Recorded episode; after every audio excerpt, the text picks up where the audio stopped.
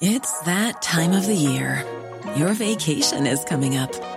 You can already hear the beach waves, feel the warm breeze, relax, and think about work. You really, really want it all to work out while you're away. Monday.com gives you and the team that peace of mind. When all work is on one platform and everyone's in sync, things just flow wherever you are. Tap the banner to go to Monday.com. There's never been a faster or easier way to start your weight loss journey than with PlushCare. PlushCare accepts most insurance plans and gives you online access to board-certified physicians who can prescribe FDA-approved weight loss medications like Wegovy and Zepbound for those who qualify. Take charge of your health and speak with a board-certified physician about a weight loss plan that's right for you. Get started today at plushcare.com slash weight loss. That's plushcare.com slash weight loss. plushcare.com slash weight loss. This is the Cork Today replay on C103.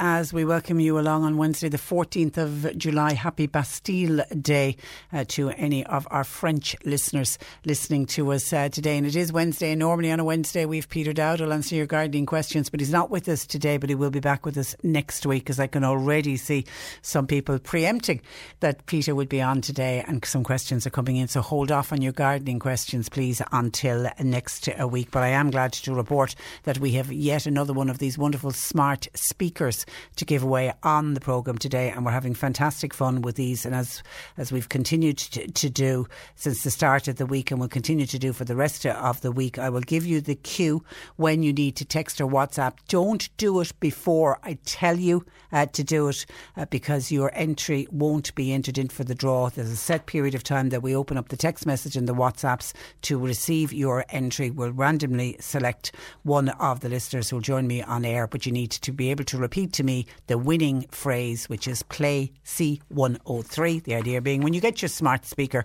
that's what you'll be telling. One of the things you'll be telling your smart speaker to do is to play C103. That's the C103 smart speaker giveaway with DoneDeal for all of Ireland's trusted car dealerships.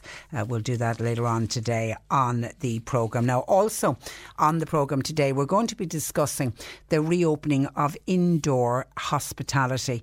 And, and as we know, uh, indoor hospitality is going to reopen for people who are fully vaccinated or people who have recovered from COVID 19 in the last six months. And of course, the big question uh, is, and what's been discussed, and one of the issues we'll address today on the programme is the system that's been put in place by the government and agreed by uh, NPHET, is it discriminating? And it is discriminating against those people who haven't been vaccinated, the younger generation who are waiting to get vaccinated, for example. Then there are those people who simply don't want to get vaccinated, and people don't want to get vaccinated for different uh, re- reasons. Many have very, you know, personal circumstances. It could be that somebody is pregnant and has been told not to get the vaccine. There also can be people who are planning to get pregnant, and the advice is don't get the vaccine if you're planning to get pregnant. So it isn't always the case that somebody has just been bolshy and deciding, oh, I'm not getting the vaccine. There can be a lot of personal reasons as to why somebody isn't vaccinated, and add into that all of the younger generation who are waiting to get vaccinated.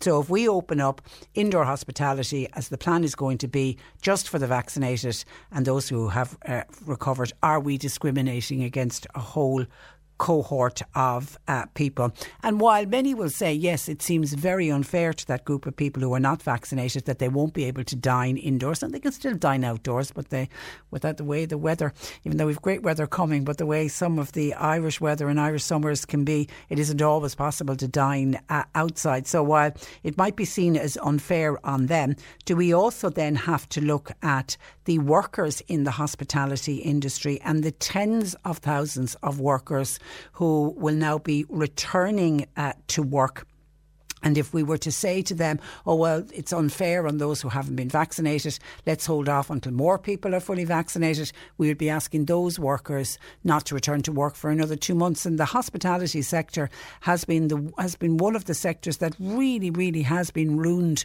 because of the pandemic.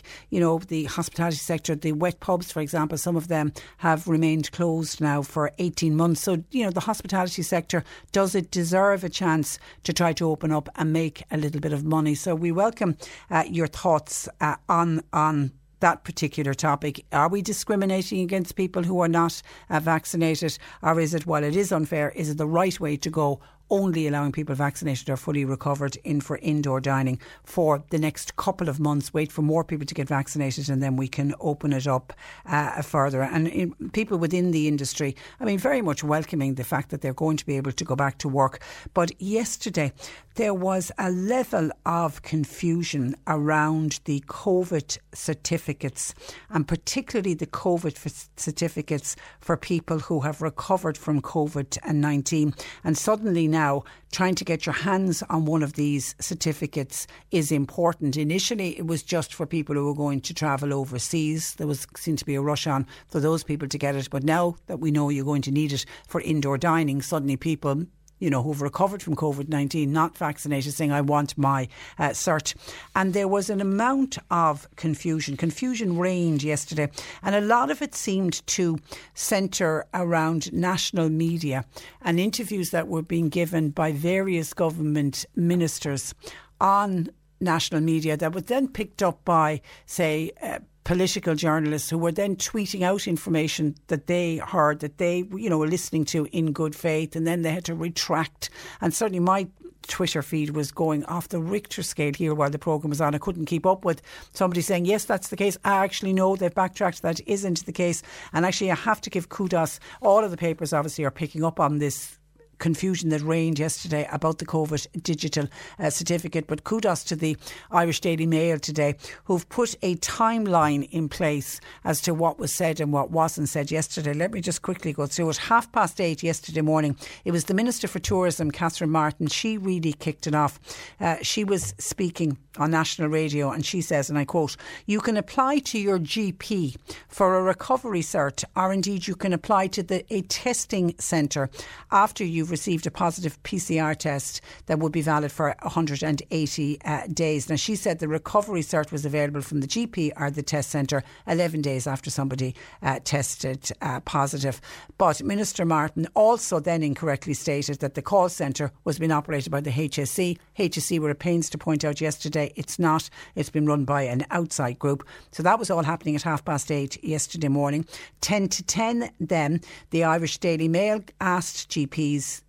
were they going to be administering these uh, certs? Minister for Health Stephen Donnelly's spokesman said, told the Mail uh, the HSE would be providing them through the call centre and it wouldn't be the GPs. And then at five past ten, Dr. Elodie Duffy and Dr. Ray Walley, they were speaking on radio and they said their practices were already under pressure. We're trying to provide some and try and then asking them to provide letters would literally just add to their workload. Dr. Elodie Duffy said the Irish Medical Organisation had actually issued a letter stating that GPs would not be issuing certificates. Dr. Ray Walley said that the first that GPs had heard about it was what they were hearing on the airwaves yesterday morning. Then we moved to 20 past 10 yesterday morning. The Minister for State, Ossian Smyth, Uh, on national radio apologised for Minister Catherine Martin's comments earlier in the morning, saying GPs would not be issuing the recovery certs. He said it's a misunderstanding by Minister Martin. The doctors are right. They're not going to be involved in issuing the recovery certs. He apologised on her behalf.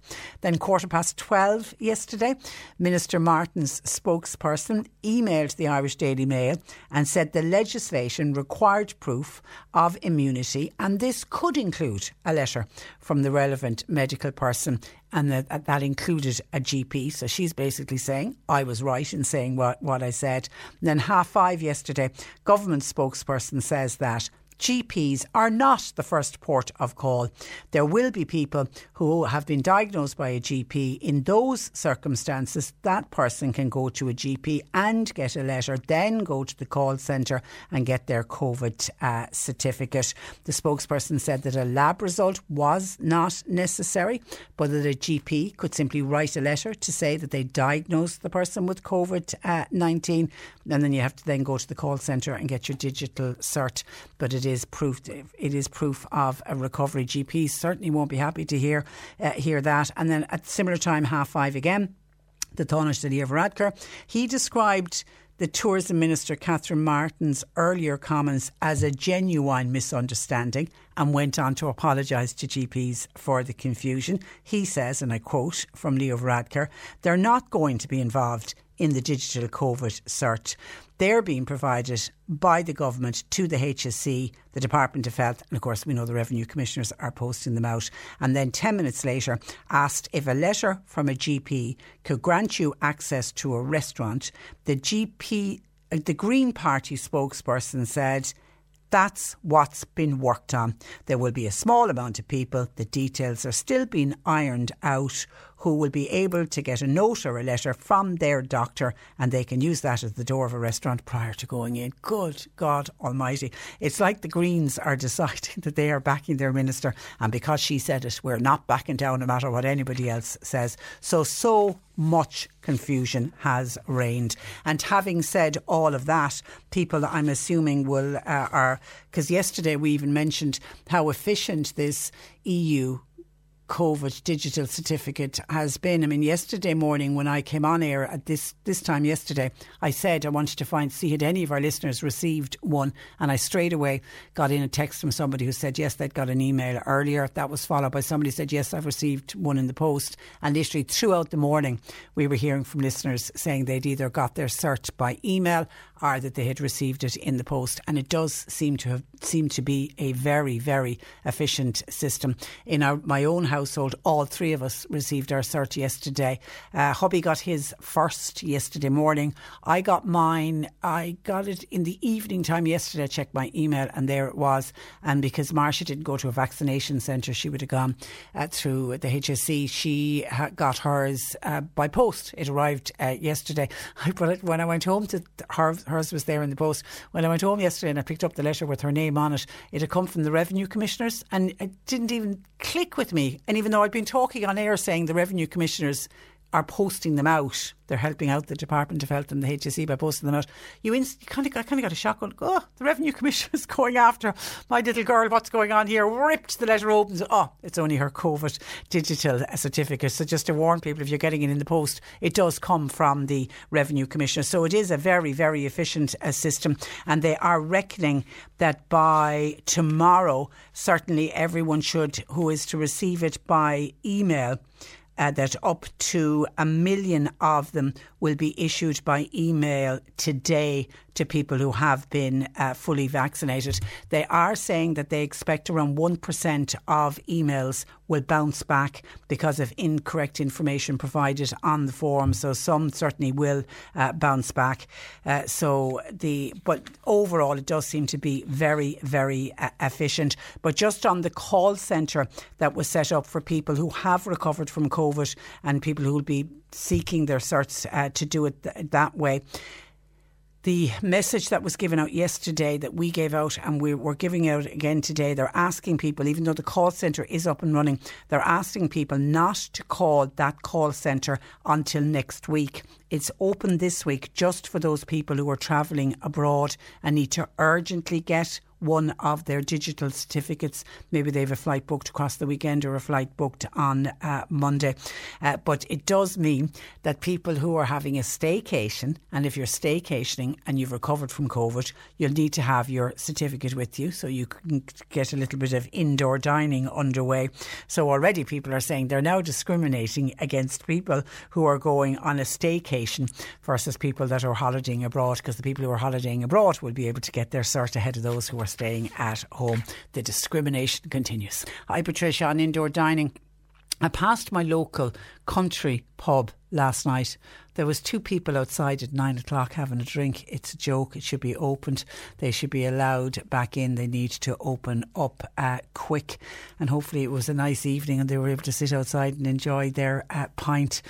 And I know for certainly for the rural uh, pubs, many of those desperate to get back up. But how could a rural pub even? How would they even manage to do business if they're just two people sitting sitting outside having a few drinks? How would you pay? Would it even pay to have the electricity on and to get the pumps going inside to draw the pints? Uh, one wonders. Uh, and then on the COVID certificates, Larry says, Patricia, what happens if two people in the same house have the same first name and both receive their certs by post? How do you know which belongs to who. Well, Larry, when you receive your certificate, it'll have your date of birth uh, on it and it'll also have the date that you got your vaccine as well. But the most important one to differentiate who which cert belongs to who, it'll have it has your date of birth on it, so you'll be able to. Because I'm assuming that if it was two Larrys in the one house, you both weren't born on the same day. I'm, I'm assuming it wasn't twins both called uh, Larry. Uh, so your date of birth will be on it. Eileen says, Patricia, whatever about indoor dining.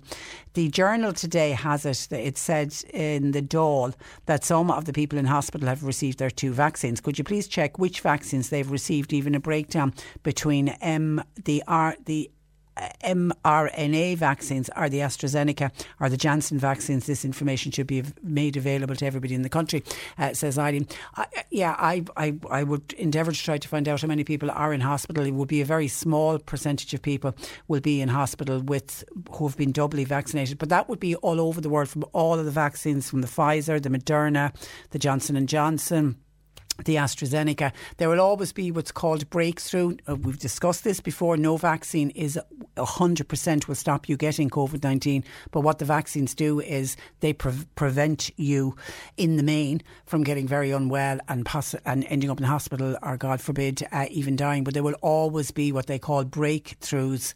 And that's why they worry about things like the Delta variant and more powerful variants. That what will happen if vaccines into the future don't work against against uh, certain variants. That's why it's important that we keep the numbers down. But I don't, I don't know if I've ever seen when I've seen where they talk about cases of people being in hospital and they've either had one dose of the vaccine or two doses of the vaccine. I don't know if you can actually get a breakdown of what vaccine, and it, w- it wouldn't really matter anyway because all vaccines uh, operate in pretty much the same way. Some, yes, are more efficient against certain strains, absolutely. Uh, but we'll, I'll see, I'll absolutely see if I can find out for you. But there will always be cases even when we are fully vaccinated. That's when we need to get rid of COVID 19 uh, completely. That's why it's so important that we all still abide by all of the rules on social distancing and the mask wearing. And I thought our professor yesterday, uh, John Wenger, I thought his information on proper ventilation, we need to make sure if we are indoors, wherever we are indoors, to make sure that we have proper ventilation and that the cross ventilation that he spoke about, having a door and a window opposite open, open so that there's a good breeze coming through. If you've got a large group of people all together in one, uh, one area, Uh, we still have a long way, unfortunately, to go, but we're getting there. Let's stay positive. We are getting there.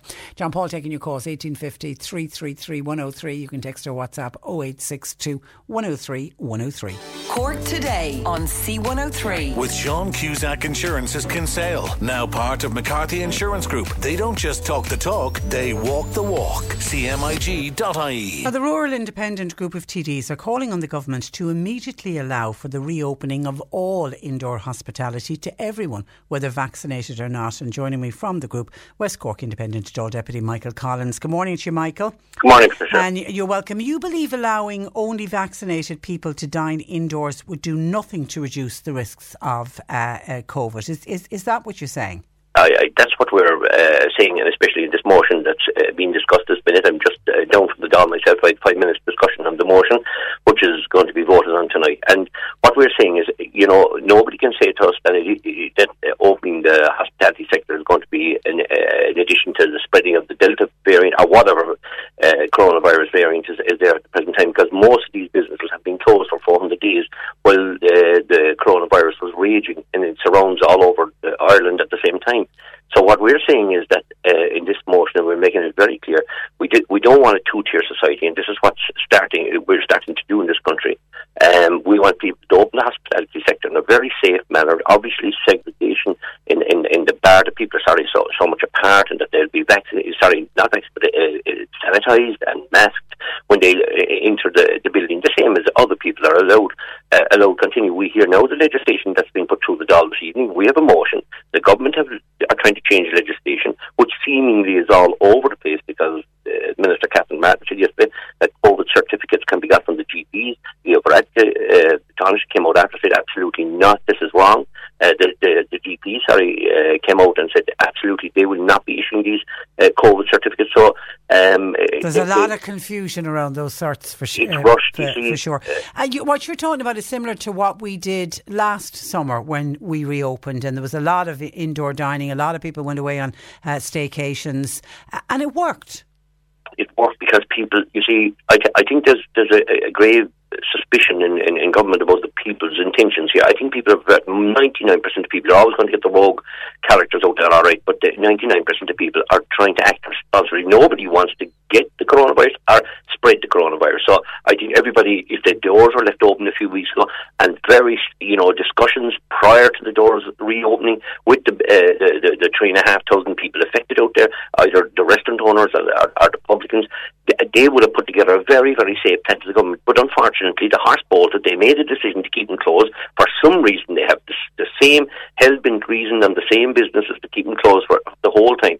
And and then when all hell broke loose in their parliamentary party meetings, they realised, oh my God, we made a bit of a mistake here. Let's let's backpedal now and see what what can we save face with.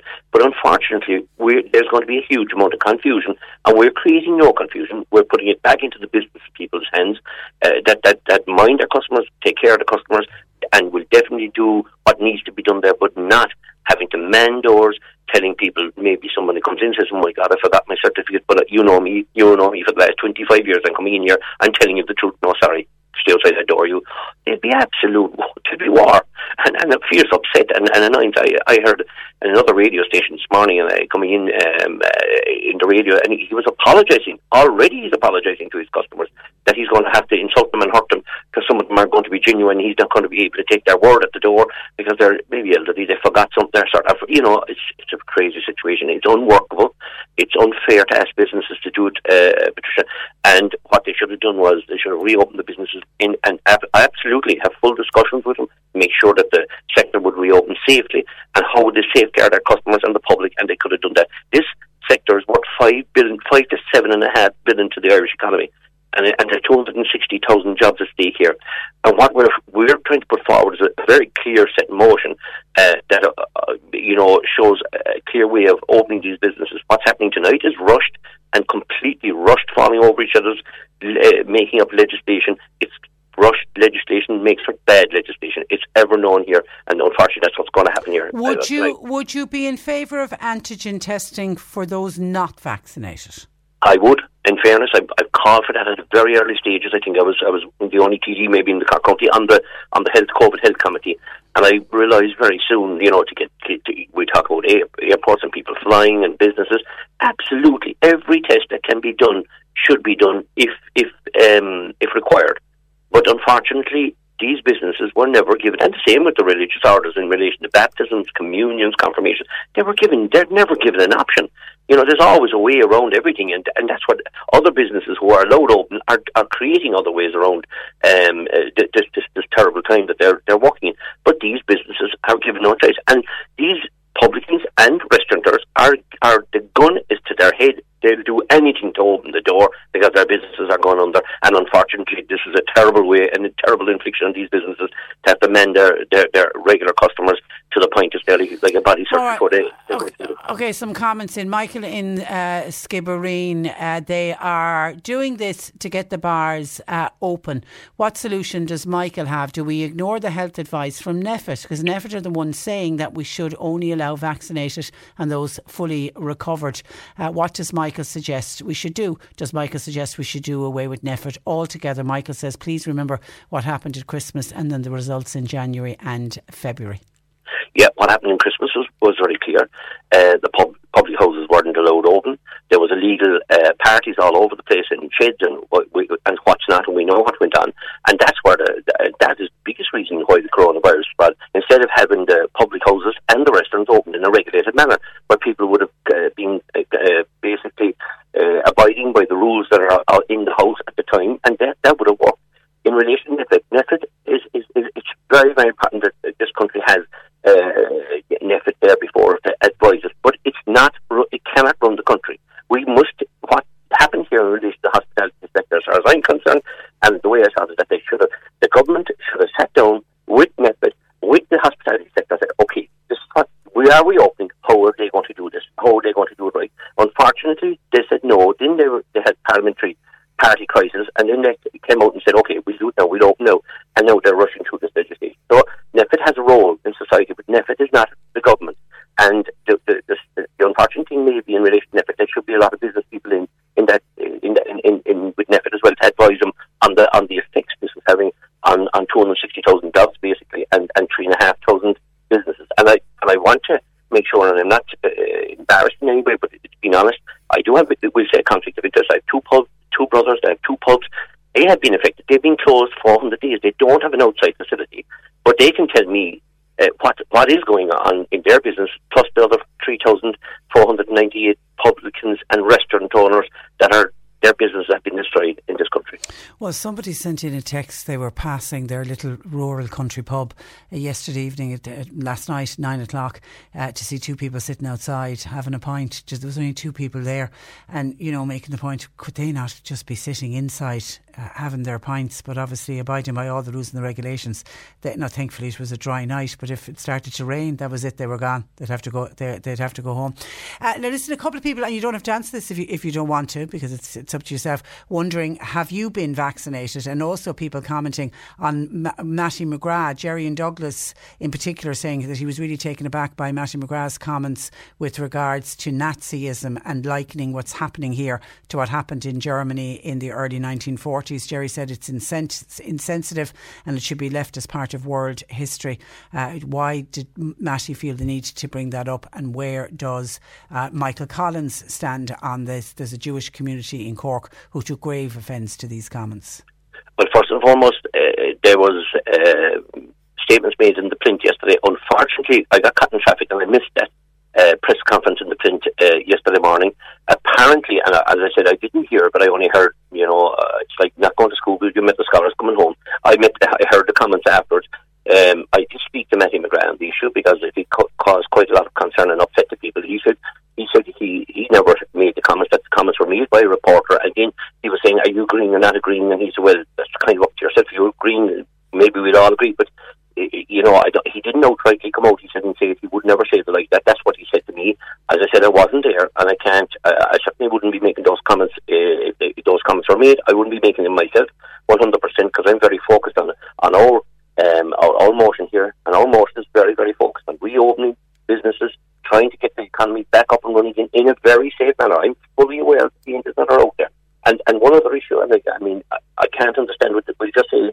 If our motion is, is, is blocked tonight and, and the legislation goes through in the government, you're going to have a situation where you'll be, we'll just see 18 year olds walking in bars, male or female, doesn't matter which, and they want to get vaccinated. That's up to themselves what we'll say. They want to get vaccinated. They can't because it isn't available at this present time.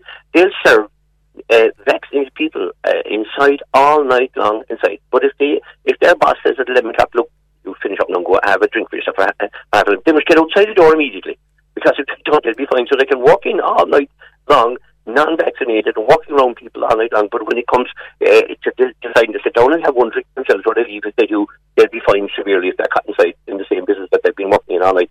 This is unwalkable. It's unimaginable that you come up with something like this without it being properly focused on and and unfortunately, it's going to lead to a lot of legal challenges, a lot of division.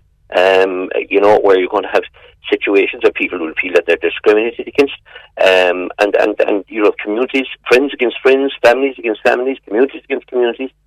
Uh, and I don't see it reducing the risk. Uh, of, of, of, I don't see it reducing COVID afterwards. Okay, actually, a couple of people are making that point. How how safe is it going to be for unvaccinated uh, people uh, because they are the young people, they are the ones who are going to be working in these uh, restaurants. While others are saying, I like the idea that it's for vaccinated people only. I will feel more secure when I'm out dining, knowing that everybody else in the restaurant is uh, fully vaccinated.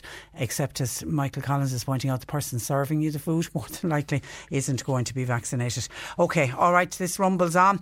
Uh, Michael, we leave it there. Listen, thank you for that, and thanks thank for joining us uh, on the uh, programme that is West Cork uh, Deputy Michael Collins, 1850 333 103. And I can give you an update on what's going on in with the huge tailback going into the tunnel, the Jack Lynch uh, tunnel. There was a collision at the northeast bound exit from the Jack Lynch tunnel. It's resulted in delays on the N40 approach to Dunkettle interchange, and uh, traffic is queuing because of that. Okay, so there was a, it's a, an accident at the exit uh, to the Jack Lynch uh, tunnel, the northbound uh, exit. Avoid, please. 1850 333 103. John Paul takes your calls, text or WhatsApp 0862 103 103. Cork today on C103. With Sean Cusack Insurance's Kinsale, now part of McCarthy Insurance Group. For motor, home, business, farm, life, and health insurance, cmig.ie. Now, with the news that indoor dining and hospitality will reopen to the public next week, let's check with publicans to see how they're preparing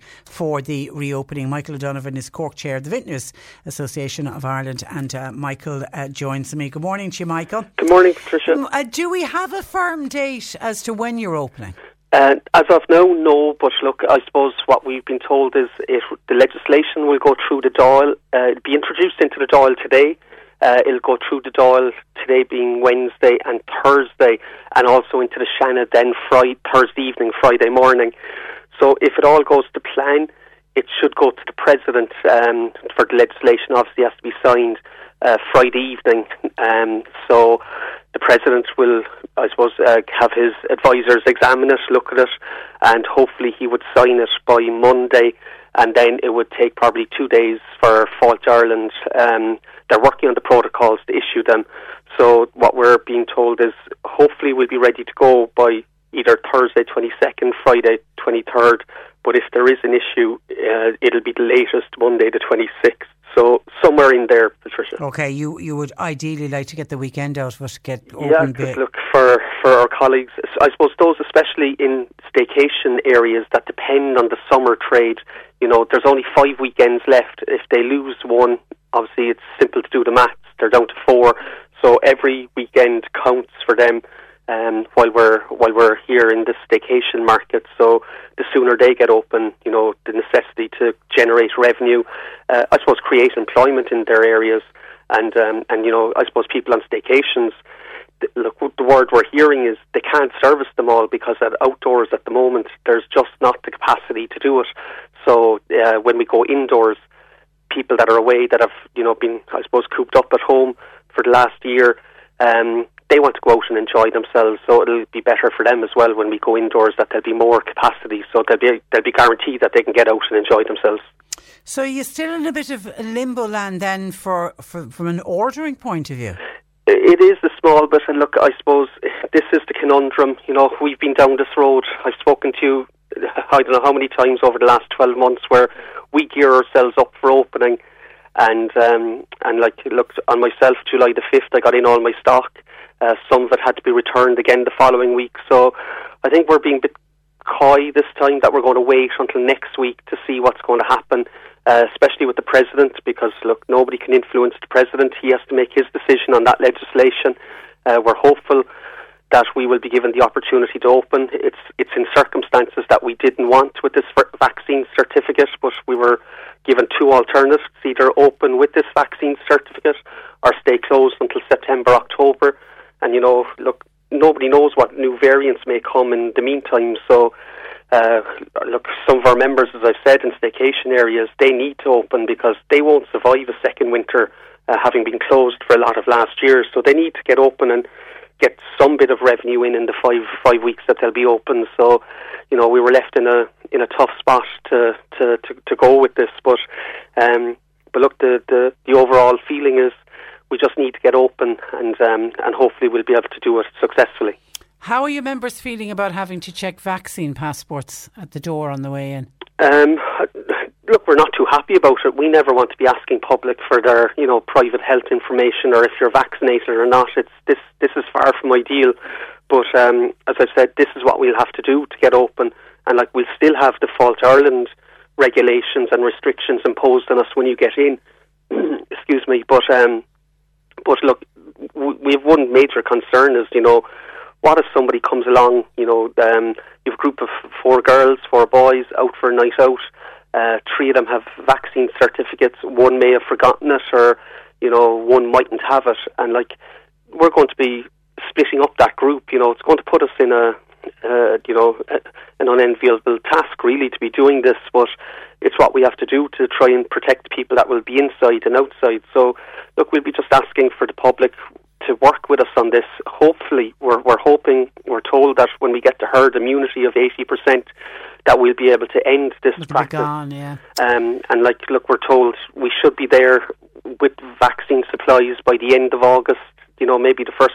Well, they're saying now September. They're saying September that everyone who wants a vaccine. Well, yeah, uh, like in, into but- the first but- two weeks of September, and we'd hope that it would end at that stage because we, we, we, we don't want to be policing this.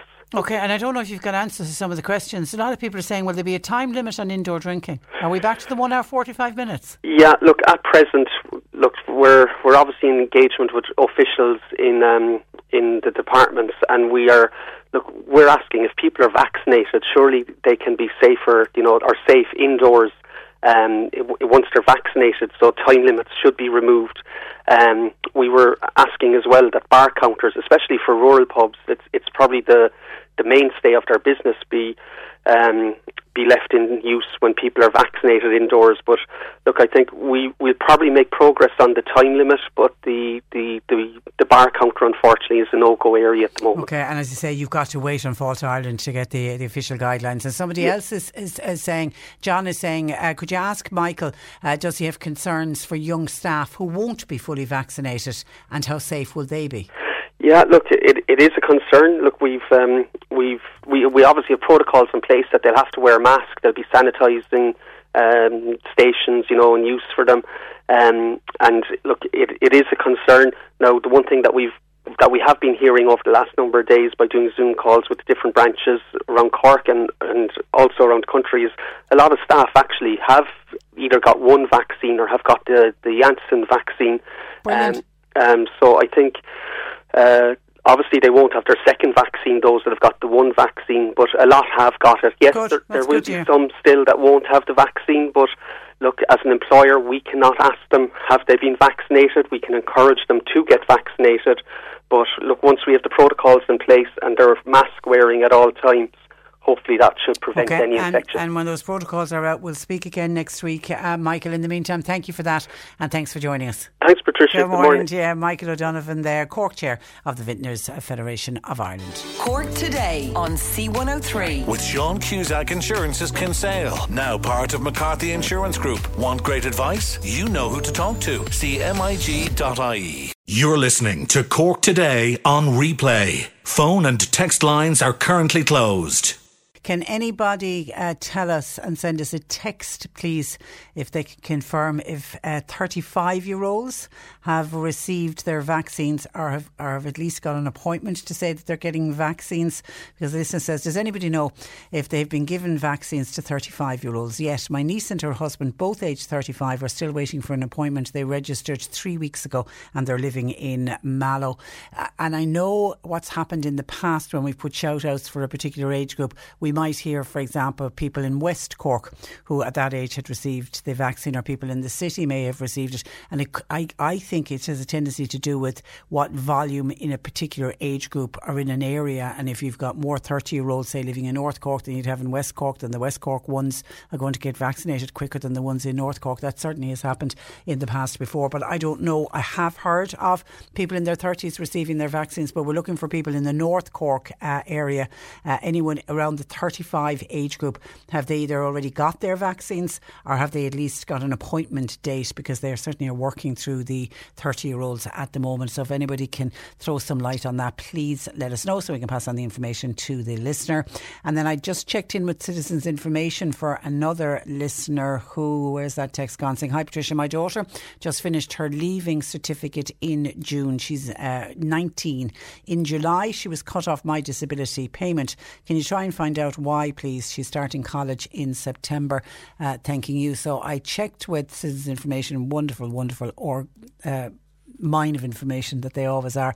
And on disability allowance, children aged 18 and uh, over, you continue getting an increase for a qualified child for three months after he or she leaves second level school. So I don't know why why you got cut off in uh, July, but they also pay qualified child allowance if your son or daughter remains in full time education, it's paid up to the age of 22. So I would suggest what you do there either get onto your local citizen information or get back onto the department uh, just to see uh, if your child does qualify. But looking certainly on, on citizen information online they, if it's a long term social welfare payment, which a disability allowance is, and your child is in full time uh, education, uh, you're paid up to the age of uh, 22 or the end of the ap- academic year in which they are 22. But somebody else then was asking about the back to school clothing and footwear allowance, again to do with the 19 uh, year old, but who will be going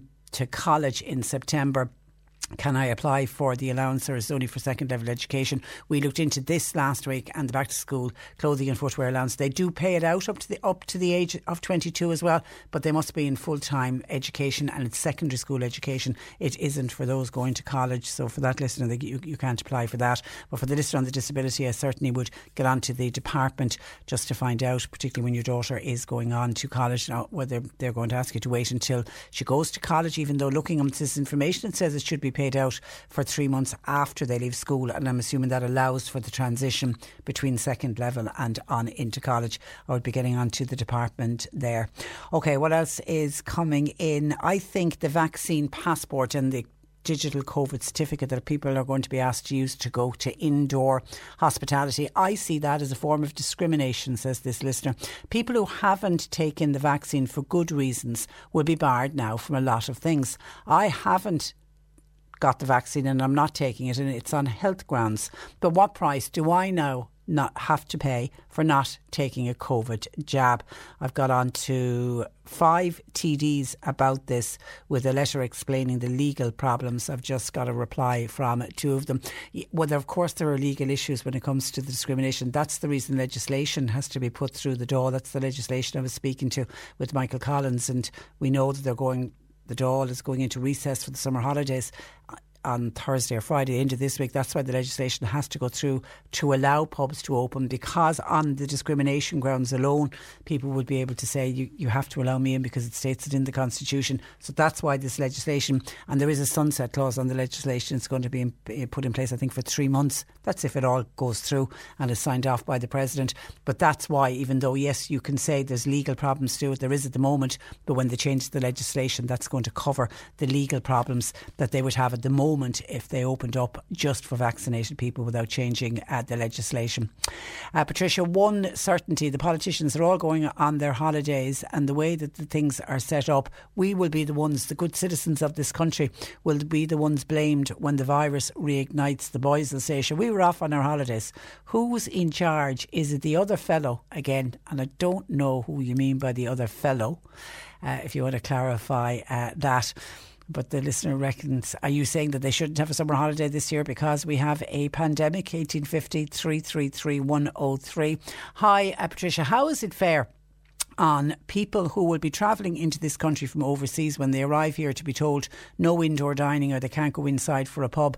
Surely they should have been told about this before they they come to this country. Well, they've clarified that as well. People who will be travelling from overseas, obviously anybody coming from Europe will have the their digital certificate with them, so they will be okay. They'll have proof of vaccines. But people, for example, who are coming from the United States, I don't know if we're going to get many tourists from the United States. So people travelling from our nearest neighbour, the UK. I think the bulk, a lot of our tourists, I think this year possibly are going to come from England, people back visiting family members, uh, etc.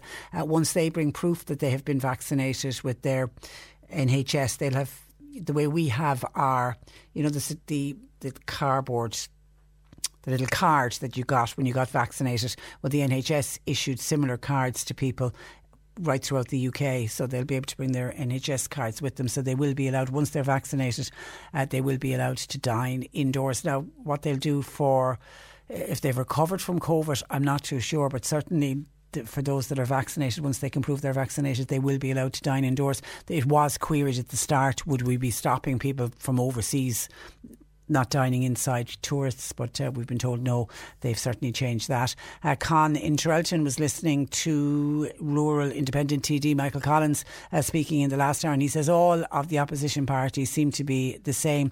They don't seem to be able to give any safe way that we can reopen. It seems to be all about votes with them. They seem to be taking the populist version on everything. Con in Trelton is not impressed. And then a listener, Liz Downs, thanks Liz, putting your name on your WhatsApp says older people, Patricia, should be receiving a hard copy of their digital COVID certificate, as I'm sure some of them will not have a printer.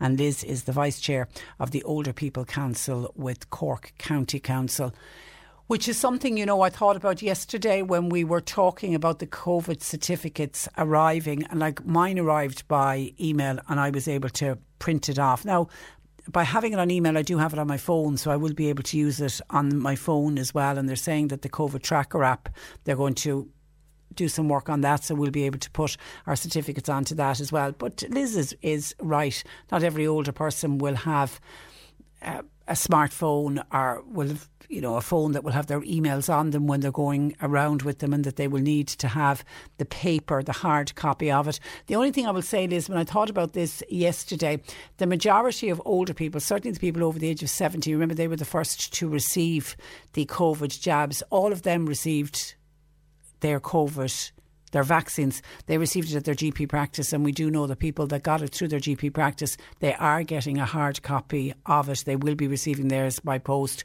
So I don't know how many older people would have gone to a vaccine centre where they would be getting it by email. So I don't know if that problem is actually going to arise. Uh, if not, but if it does, you would just like to hopefully think that the older person would have some maybe family member that might be able to help them out and might be able to print off the actual vaccine the certificate for them uh, themselves.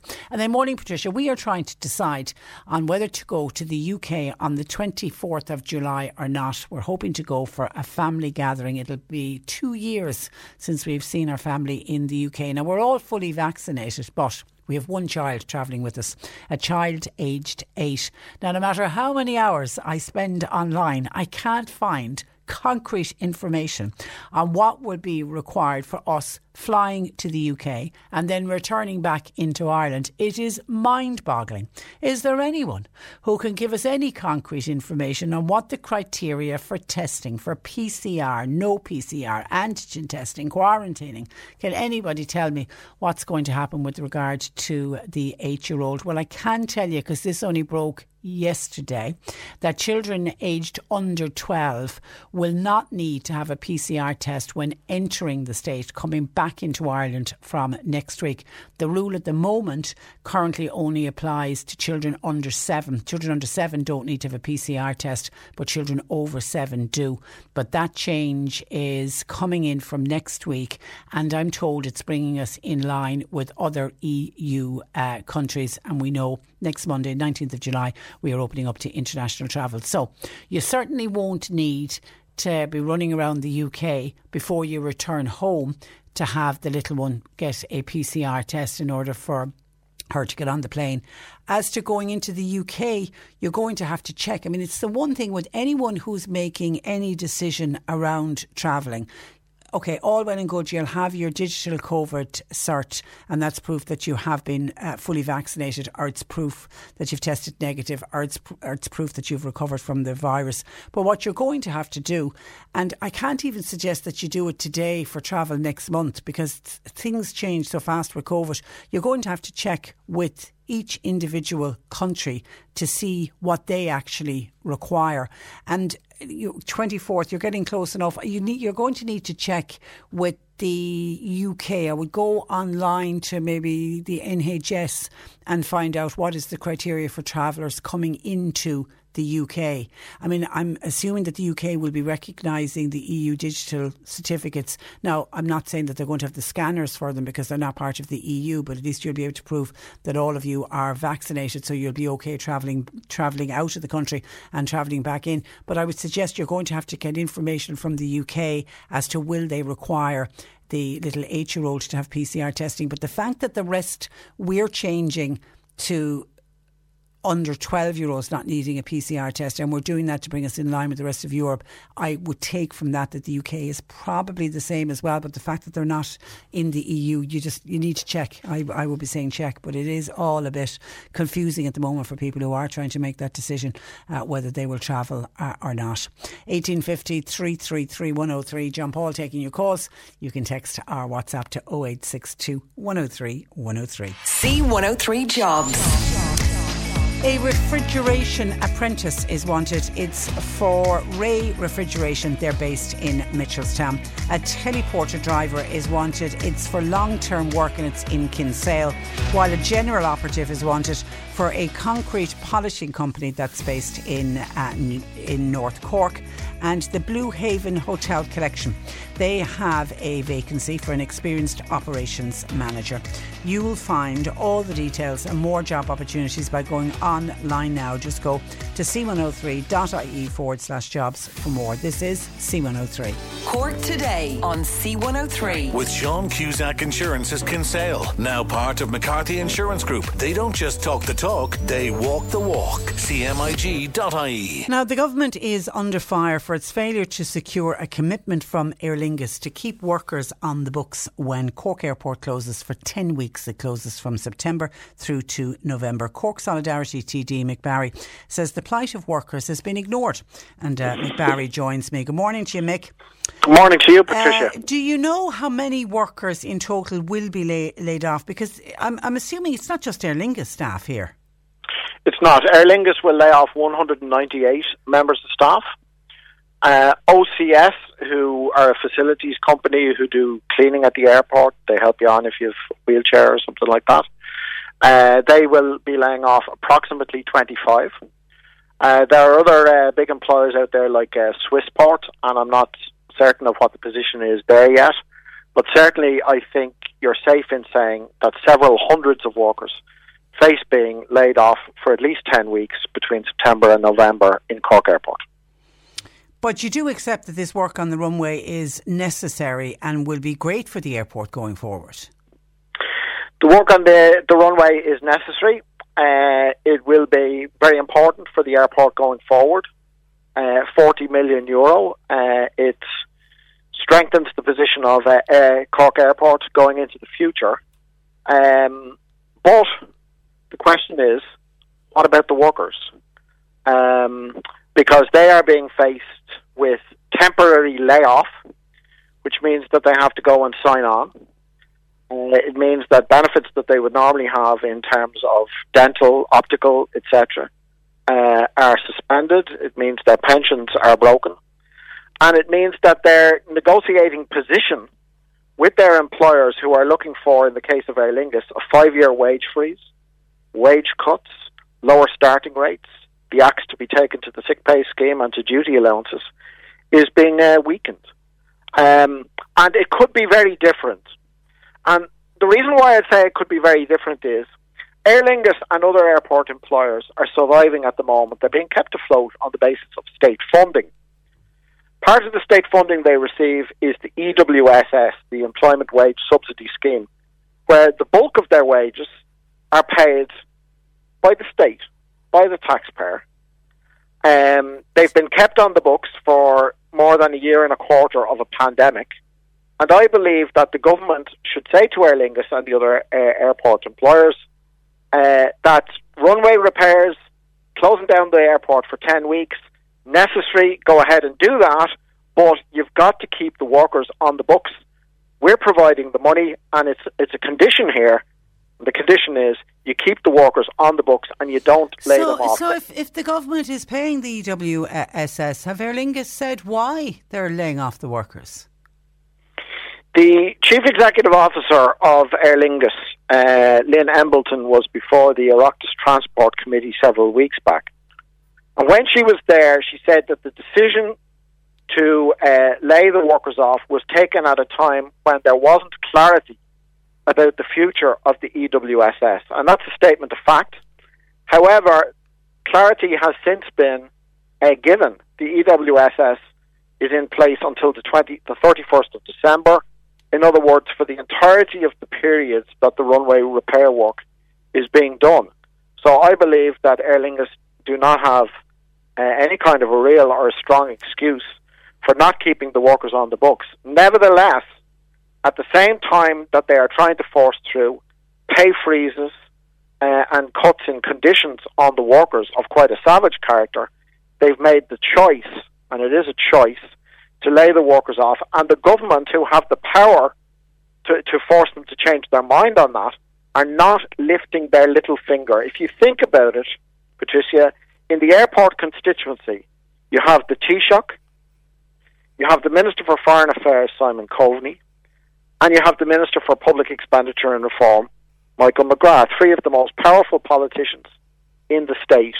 And I think that they have failed to even lift their little finger in order to try and persuade Aer Lingus and the other airport employers to keep the workers on the books, and okay, I think well, pressure let, needs to be brought on let me, so that they do so. Okay, let me bring in uh, Fine Gael Senator Jerry Buttimer, who joins me uh, on the other line. Good morning to you, you Jerry.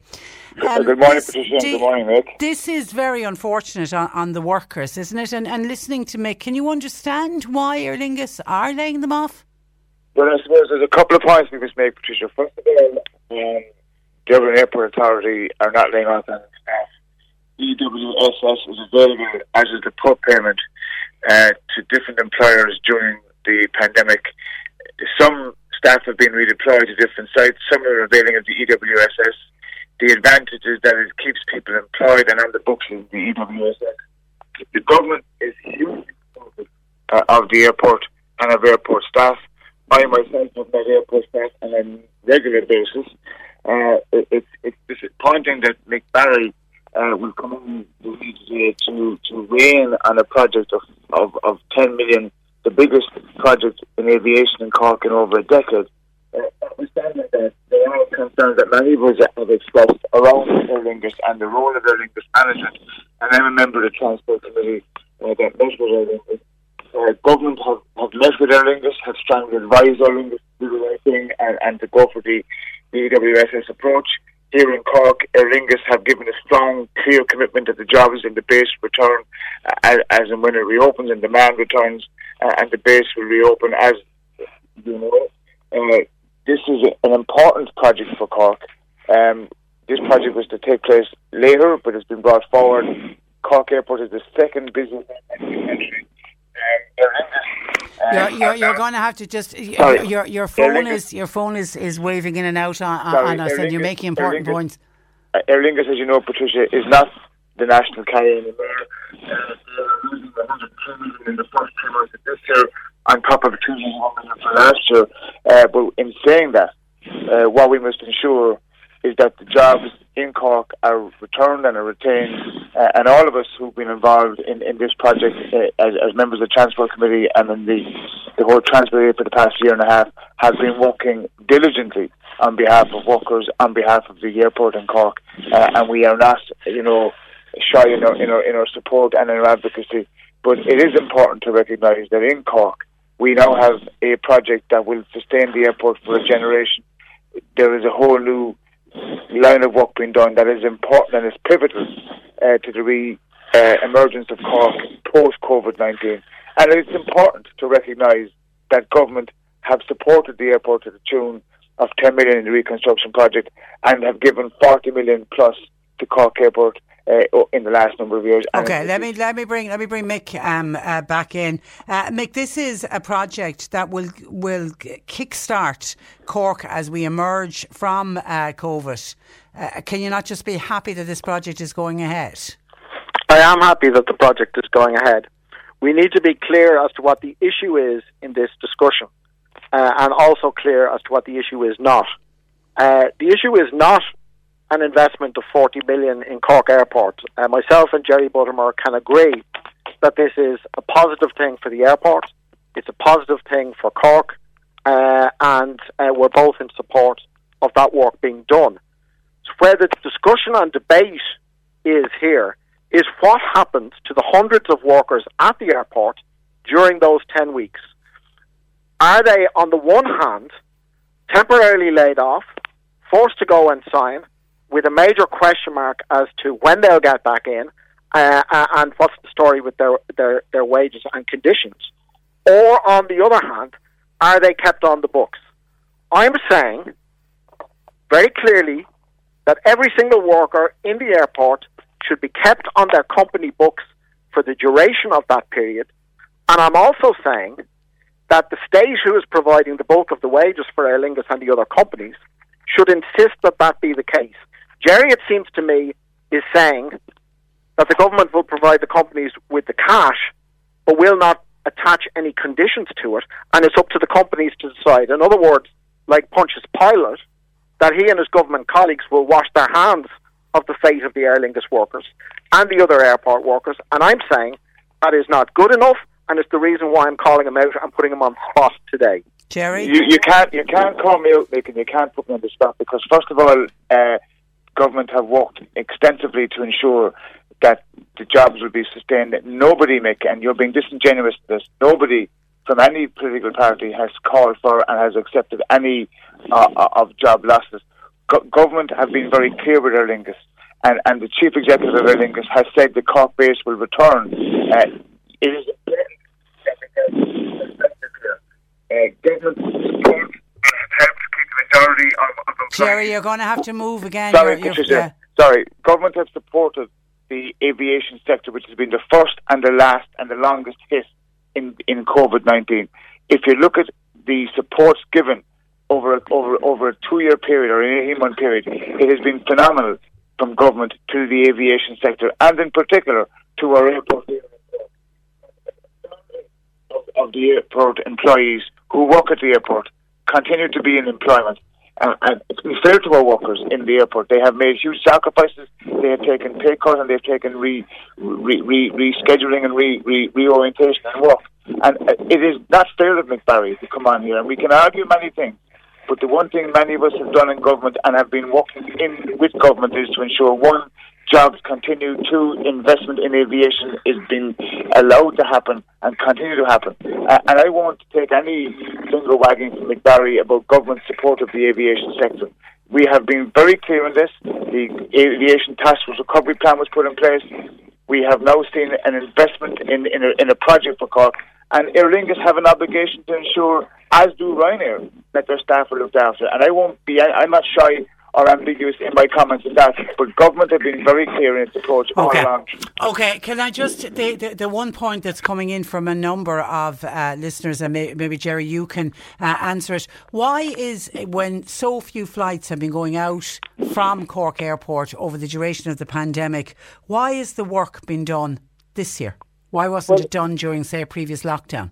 Well, first of all, the work was, was to be done next year and wa- was brought forward, uh, which is a credit to the airport. And this this project uh, is being fast tracked and expedited uh, to the point where we can get it done now in a 10 week period. And the airport, to their credit, and I'm not here to speak for the airport, but I, I've been in, involved as a member of the Transport Committee in briefings uh, and, and have gone away and investigated other you know, aviation sectors that have done this type of work. They- They've engaged in extensive briefings around uh, this type of project, and it seems to me to be the best approach. It's a 10 week period where the airport will be closed, where we, where we will see a runway project started and completed, and which will allow for unfettered access in, in the context of, of Cork next. I acknowledge, Patricia, and, and I accept the difficulties that the closure of the runway and the airport will have, and it does present challenges. What is the best outcome for, for Cork? At the moment, it's a quiet time. It will have a less severe impact on airlines and on passengers, and it will be done in a safer environment. Thirdly, it will be done for a 10 week period only. What does that mean? It means that your nighttime flights won't be affected. It means that people who are flying in and to and out of Cork Airport late at night won't be affected. This is the largest construction project in 15 years. Let's put it in And context. and and it'll be back up and running for point. Christmas. if I could just make this point, yeah, and that is Yeah. the plan, and, that, and we must hold the airport, the DAA, and the construction company to ta- to hold on that. Look, look at last year. Sorry, in 2019, we had 2.6 billion, 2.6 million passengers using Cork Airport out of 57 routes. Right? If we were to have in the peak, please God, in 2022 or 2023, a, a, an airport reconstruction taking place, what would happen? we would have unmitigated chaos. Airlines would, would say we can't continue. There would be, as we all know, you know, devastation in terms of, of flights, of, of, of flexibility in terms of routes. This is a 24 hour a day, 10 week period. It will cause disruption, absolutely. But I do believe that in the short term, it's the right thing to do to take pain. It's like building a house, you know, or, or building an extension. You, you know, you lose your kitchen to recreate a new one. In the short term, in the long term, you get a better model. Okay. And I think in Cork Airport, that's what's going to happen. Can I just finish on this point? We must save as many jobs in Cork Airport and in the aviation sector. That is what government has been out and about. Aviation is on its knees. It's been the hardest hit. Traffic is down. We accept that. And if you look at the figures, Patricia, and uh, this is an important point for listeners, business traffic hasn't returned, and leisure traffic, the projection is not as strong for the autumn as it would have been in other years. So my point is, we must ensure that we have a, a healthy aviation sector, and Mick Barry and I will agree on this.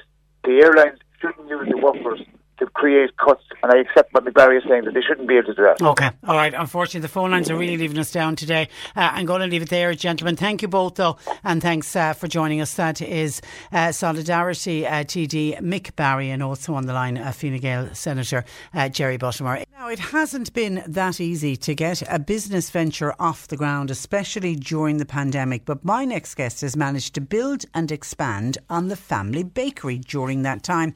To chat about Clonakilty Gluten Free Kitchen, which has been recently launched, I'm joined by Neve Scally. Good morning to you, Neve. Good morning, Patricia. Uh, How are you? I'm very, I'm very, I'm very well, thank you. And people will recognise the name Scally. You're of the Clonakilty Scallies. Absolutely, yeah. okay, let me take you back uh, to the start of the pandemic. You were living in Australia. Why, I was. Why did you decide to come home? Well, I suppose myself and my now fiance went on an adventure. Um, now I was in pursuit of international retail marketing experience at the time. I've been working in Musgrave, and we were always encouraged, you know, to get outside your comfort zone and develop new skills. So we just went on, I suppose, a little adventure, the two of us. And I was working with Coles Retail Group at the time when the pandemic hit. And unfortunately, I suppose the advice that had been issued to us, because nobody knew what was going to happen, was to get home as soon as we possibly could. And we were in a situation at that time where there was flights being cancelled every day, there were suburbs being locked down, and I suppose we never knew what was going to happen, and it was quite a scary period. So we did the sensible thing, and we came home, and both myself and James ended up actually working in my parents' SuperValu in Clonakilty. Um, and at that time, I suppose we had our gluten free bakery range within the shop. And obviously, with lockdown, we were experiencing a lot of requests from people across the country who would have generally been holidaying in West Cork, saying, you know, please can you send us a little delivery of the gluten free range um, because we can't get to you. So I suppose with those requests coming in, I kind of decided, you know, why not rise to a challenge and instead of bringing them to us, why can't we bring the range to them? Um, and I suppose I set about then taking our in-house brand, the Clonakilty Gluten Free Kitchen, and transforming it into a fully fledged independent business that it is still Patricia, and it's um, it's a baby company, but it's it's been growing, and we're having a lot of fun learning and developing as we go. And have you always had an interest in gluten free products? Um, I I have a huge passion for food. Obviously, with the with the retail background, food and innovation is part of what we do. And I suppose it's very interesting, me having grown up in the countryside surrounded by farmers and producers, that I always had a massive appreciation and saw the value in supporting local producers. Um, and I suppose when I see what this range is doing for families, you know, we provide quality, choice and value in our gluten-free range and there's a lot of development work put in to grow this. And when I see what joy that the products now bring to families, you know, even recently we launched our, our apple tart as a result of customers actually contacting us saying, please bring this to the market. And I actually met a woman in SuperValu recently and she said, My God, my father is so happy since he was diagnosed with celiac disease. The one thing he's been craving is apple tart. And it was for us to be able to do this and bring choice and range and, you know, food options to people who are gluten free or celiac diet. You know, I think that's really empowering, and I suppose that's why we do what we do. Yeah, well um, done, well done. And uh, and, and I don't know, uh, uh, even though our, we have a nutritional therapist uh, who joins us on a, on a weekly slot, and, and she talks yeah. about, uh, you know, how many people have been either not necessarily diagnosed as full celiacs, but diagnosed with gluten intolerance. I mean, she definitely yeah. believes it's something within us, the Irish, we're not really able to tolerate gluten. And a lot of people will say to you that they know when they go on a gluten free diet how much better they feel in them in themselves. So you know it's it's something that you hear an awful lot more about people looking for good gluten free uh, products. And I'm I'm of a generation. I grew up and I rem- I grew up and I remember one of my school friends was uh, celiac and God help him, the food at the time was just, it, their bread was like eating cardboard. Whenever there was a birthday party and he'd turn up and his mother would have to bring his food with him. And we saw look in horror at the food. And it was, and he used to talk about that his food didn't, didn't taste good. That that's what yeah. you've managed to do. You've managed to develop a lot of other products like the apple tart. How many products do you have now? Well, we have we have quite an extensive range. We have 17 lines, and within that, then we have a mix of yeast breads and specialty breads and confectionery. And I suppose you go back to the taste and talking about years gone by. Interestingly, Patricia Munster actually over indexes in celiac disease, which is a really interesting um, statistic. Yeah. But I know as well from looking at some research recently that apparently seven out of ten customers actually buy I suppose gluten free products because it's lighter on their stomach. So I suppose there's something there, but I suppose going back to the range, the range is actually developed by non celiacs for celiacs. And with that I suppose we have we have I suppose the opportunity to grow the brand and we focus on quality and taste. And obviously food safety when it comes to gluten free production is, is paramount. So everything is so strict in the rules we have to follow and our suppliers are all certified as gluten free but with that aside, I suppose provenance of ingredients doesn't suffer for it. So we still put in the best ingredients into all of our lines, and obviously that's something that would have been developed in my parents' store over the years, and that's something that we're carrying forward. And we've real Irish butter in our in our gluten-free apple tart. So it's things like that I think that make a difference. You can't beat real Irish butter. Absolutely not. and, and we have Clonakilty Irish yogurt, um, yogurt in our ocean yogurt loaf as well. Um, so you know, all these things make a difference, and I suppose it's just making food food as real for people as it possibly can be. Mm. And I know one of the things that has gone down really, really well with their customers is the real taste of the bread. So we don't add any preservatives, we don't gas flush our our bread in our packaging. Our bread is actually baked during the night. So when I deliver, you know, the shops get multiple deliveries a week. Our customers are guaranteed freshness um, as if they would make the bread at home themselves. You're ticking all and the boxes, I'll tell you that. And the Celiac Society of Ireland, you're, you're, obviously you've you've worked in tandem with them, have you? Yeah, yeah. That well, that's been we asked weeks ago, and we welcomed Jill Brennan, the CEO of the Celiac Society, down, um, as well as Tara McCarthy, the CEO of Bord Bia. That was that was an incredible day for the brand to have them down and um, our, our products are now listed on the Celiac Society food list for 2021, so I know our range is something that's been endorsed by Taste by Jill, who's a from Celiac Society. Yeah, yeah. But I suppose Patricia, now that we're listed on this on this in this book, I suppose that gives customers the confidence that our products are safe to brilliant. eat. It's and brilliant, and, and you have been so successful. You've had to relocate. Uh, well, yeah. So I suppose we had the specialised Scotch bakery at the back of my parents' supermarket. Um, but I suppose in order to be able to grow initially, we had to relocate that um, out of Clonakilty altogether. So now we're in a Cork County Council food production unit in the Bandon area. Um, and I suppose the support that we have received from retailers has been overwhelming. They're really after getting behind this new brand, which I didn't really, oh, I didn't really expect. I suppose, Patricia. Um, and I know the customers have really gotten behind this as well. And since starting, we've gone from two to 12 a mixture of SuperValus and Centras. And I was really happy a couple of weeks ago when the Europe Hotel Killarney approached us looking for a range as well. So How posh. I don't even know. I wouldn't say that now, but you know what? It's a great, um, I suppose it's great for the brand to be down there. Yeah, And oh, absolutely, absolutely. Yeah. And you're you're the, the it's mainly um, SuperValu branches across Cork, is it? Yeah, so we're across Cork City and County now, and I suppose going back to the space, we are kind of caught right now, and we're doing a lot of work on trying to find a larger premises. So I suppose once the space permits, um, I'm hoping to get to East Cork, and we have already started edging our way, way into Limerick and Kerry.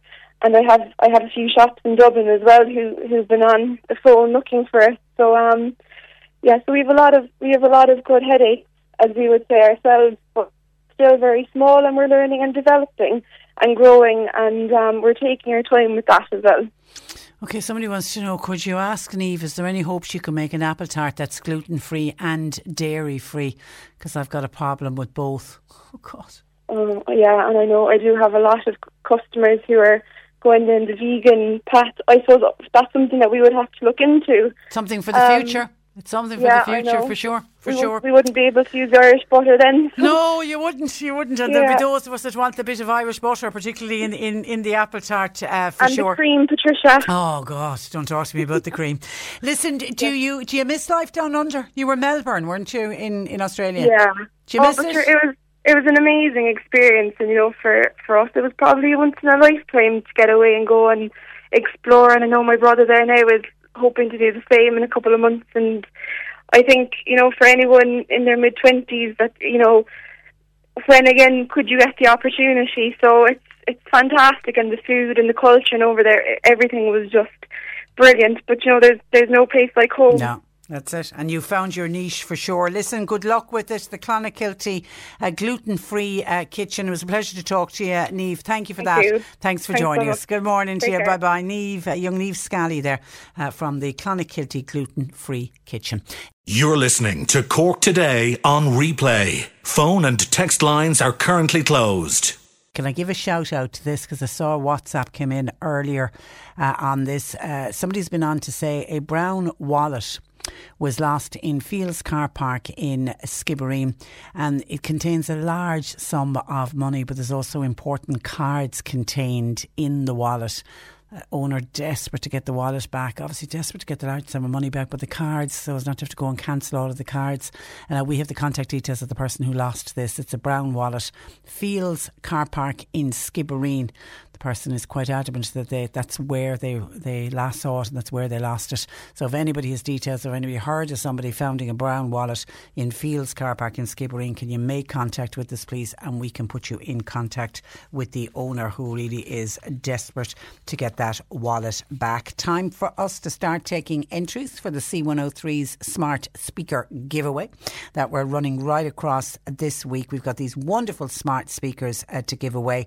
The winning phrase that you're going to have to repeat to me when you join me on air is play C103. It's as simple as that because if you win one of these smart speakers, that's what we will be expecting you to do. Every morning when you jump out of bed, you'll be shouting at your smart speaker to play C103 and on it will uh, come.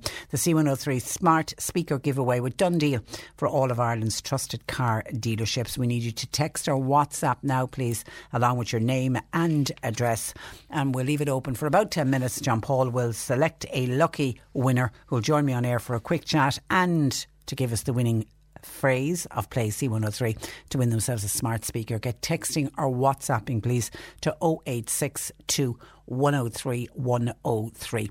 Katrina has been on to us wondering is anybody else feeling the same way as she is. She's been invited to a wedding on the 20th of August, and we know now weddings have gone to, are they at 100 yet?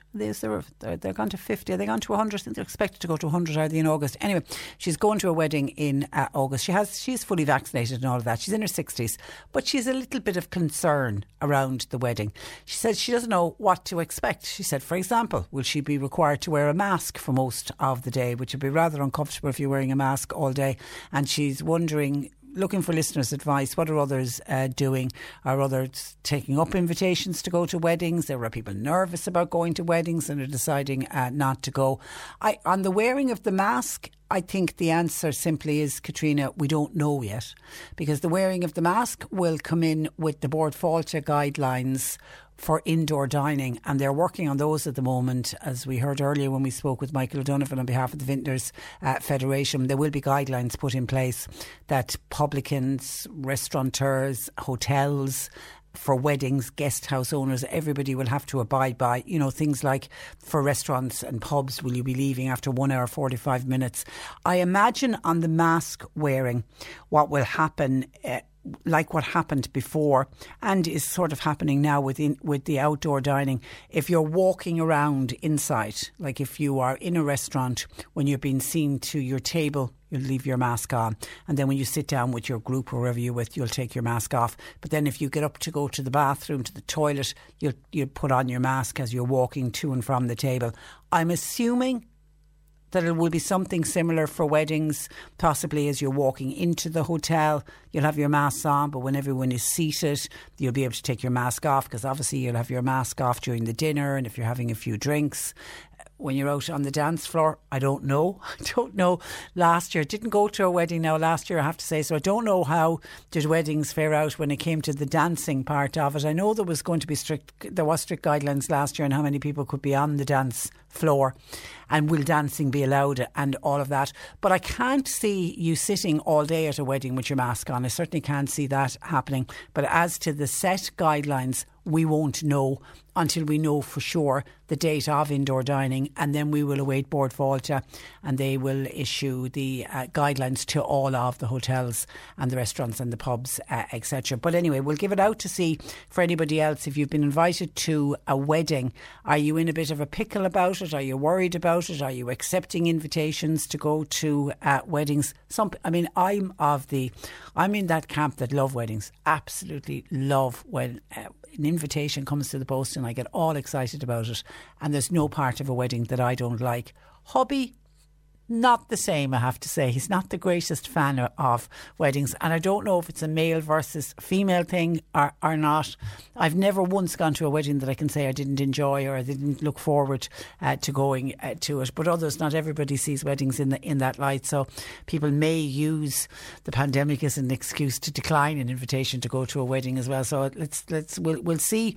Are others nervous as Katrina is? She's just a bit nervous about it all, but in particular worried about would she be. I, do, I, I, I think if your concern is just about wearing a mask all day, I would put that out of your head because I, I, definitely don't think that's going to happen. Because certainly for the meal alone, which can go on for about three hours with speeches and all that, you certainly wouldn't be expected to have your mask on while you're sitting down having your meal. 1850 333 103. And then a listener says, Patricia, is it okay to laminate the digital COVID certificate? Uh, it no, don't laminate. We've been telling people to laminate, you know, the card that you got when you went to your when you got vax when you got vaccinated.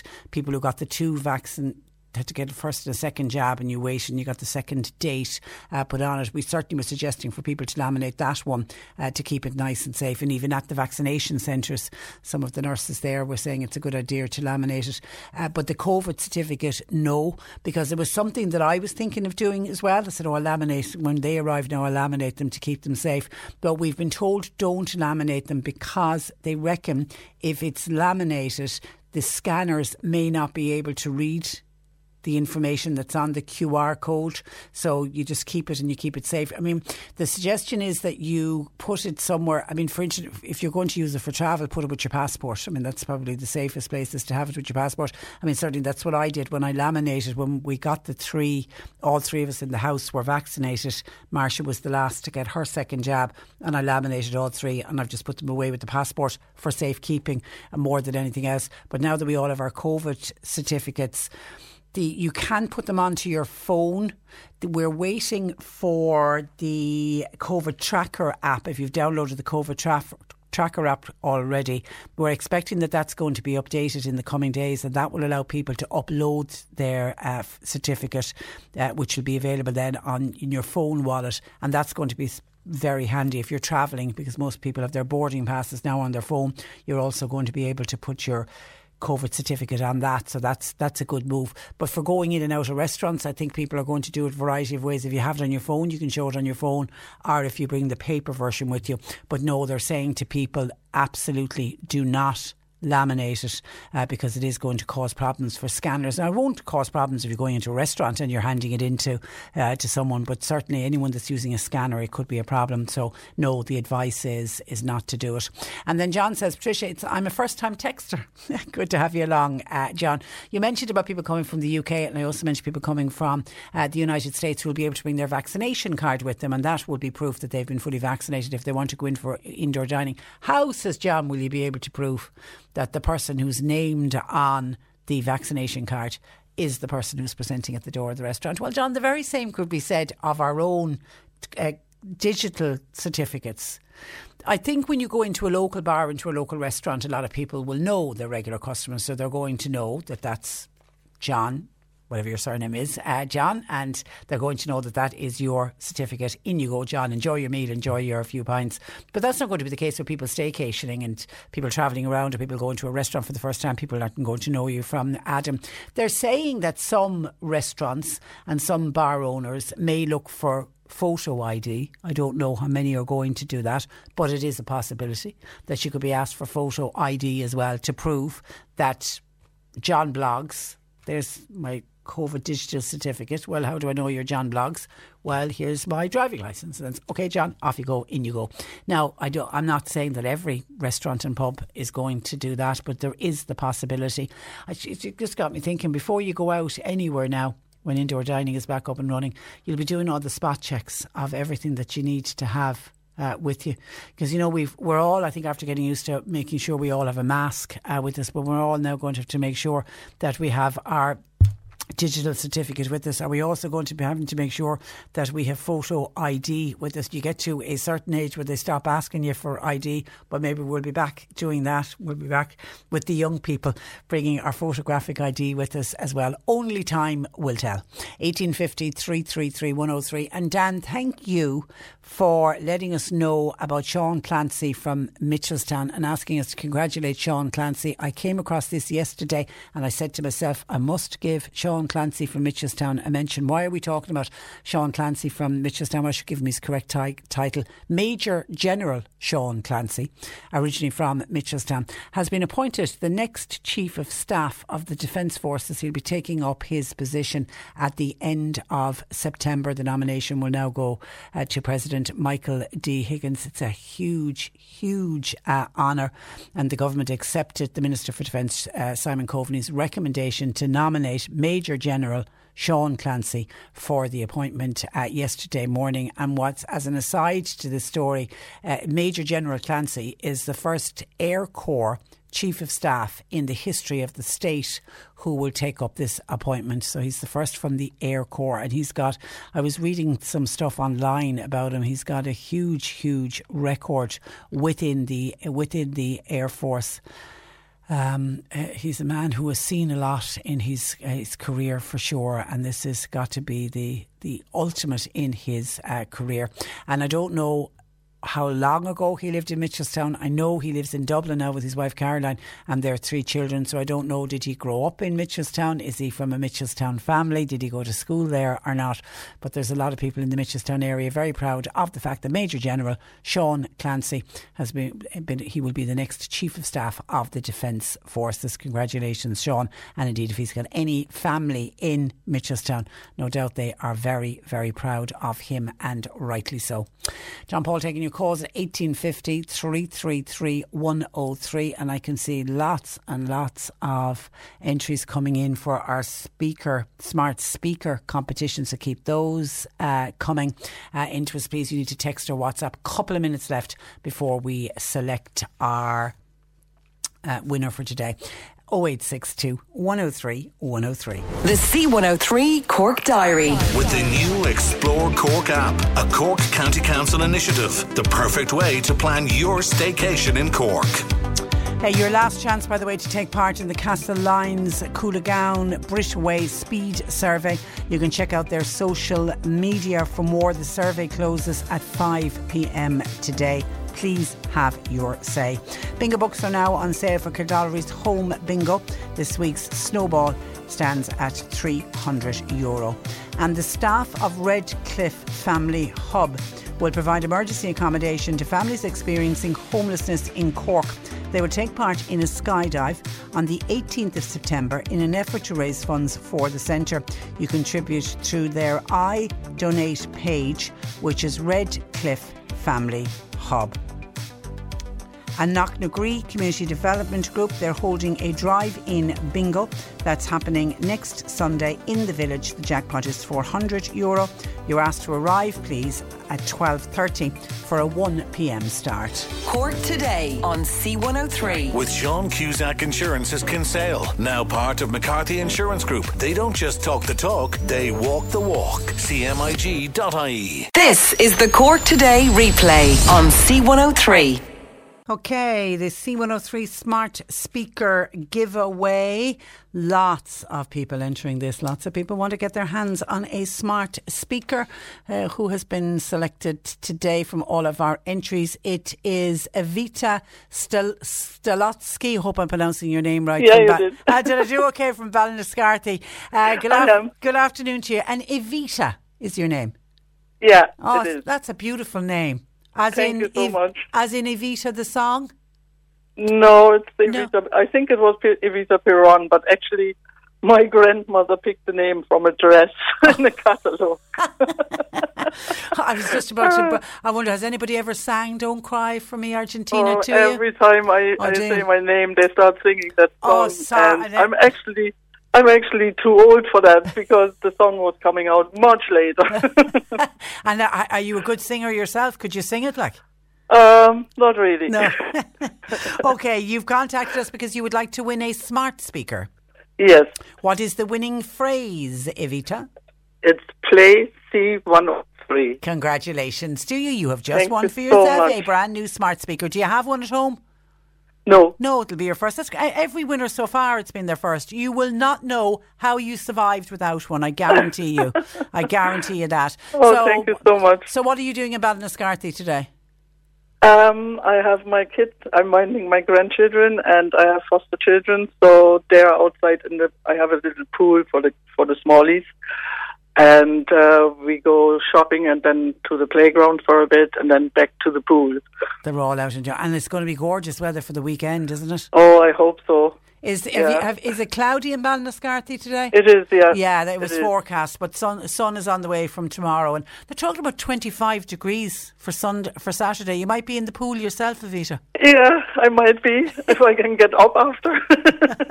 Get into the pool, you'll be fine. Listen, congratulations to you. Good chatting to you, and uh, well done. We'll so get much, that smart speaker to you. Take care. Bye bye. Thank bye bye. Bye. Uh, Evita Stelotsky from uh, Ballinascarthy winning one of our C103 smart speakers. Now, Nick will have another one of those speakers to give away this afternoon, and then Mark is in for Martina, so he'll have another one to give away as well. And we'll do it all over again tomorrow. We'll open up the texts and the WhatsApps. That's the only way to enter, please. You can only do it by text or WhatsApp because I could see because the WhatsApp is with me here in the in the studio. And I could see people were trying to ring the number. You can't ring it. You can only just text or WhatsApp 0862 103 103. So your chance to win again uh, with Nick this afternoon. Now, just some of your texts uh, coming in. Listen to this from Michael. When we're talking about people uh, indoor dining and only be able to do indoor dining, fully vaccinated people, and there certainly is kind of a mixed, mixed reaction to it. Some people are taking comfort from the fact that everybody that will be in dining with them are either all fully vaccinated or they've recovered from COVID or they have had a uh, negative PCR test and people will take comfort from that. And then others are saying you're completely discriminating against people who for whatever reason don't want to get a vaccination. And as you know, as we mentioned earlier, there are people for medical reasons can't get uh, vaccinated. And then there's also personal choices. And we, we've always it's always been said in this country nobody would ever be forced to get a vaccine. Now, the vast majority of people want to be vaccinated. The vast majority of people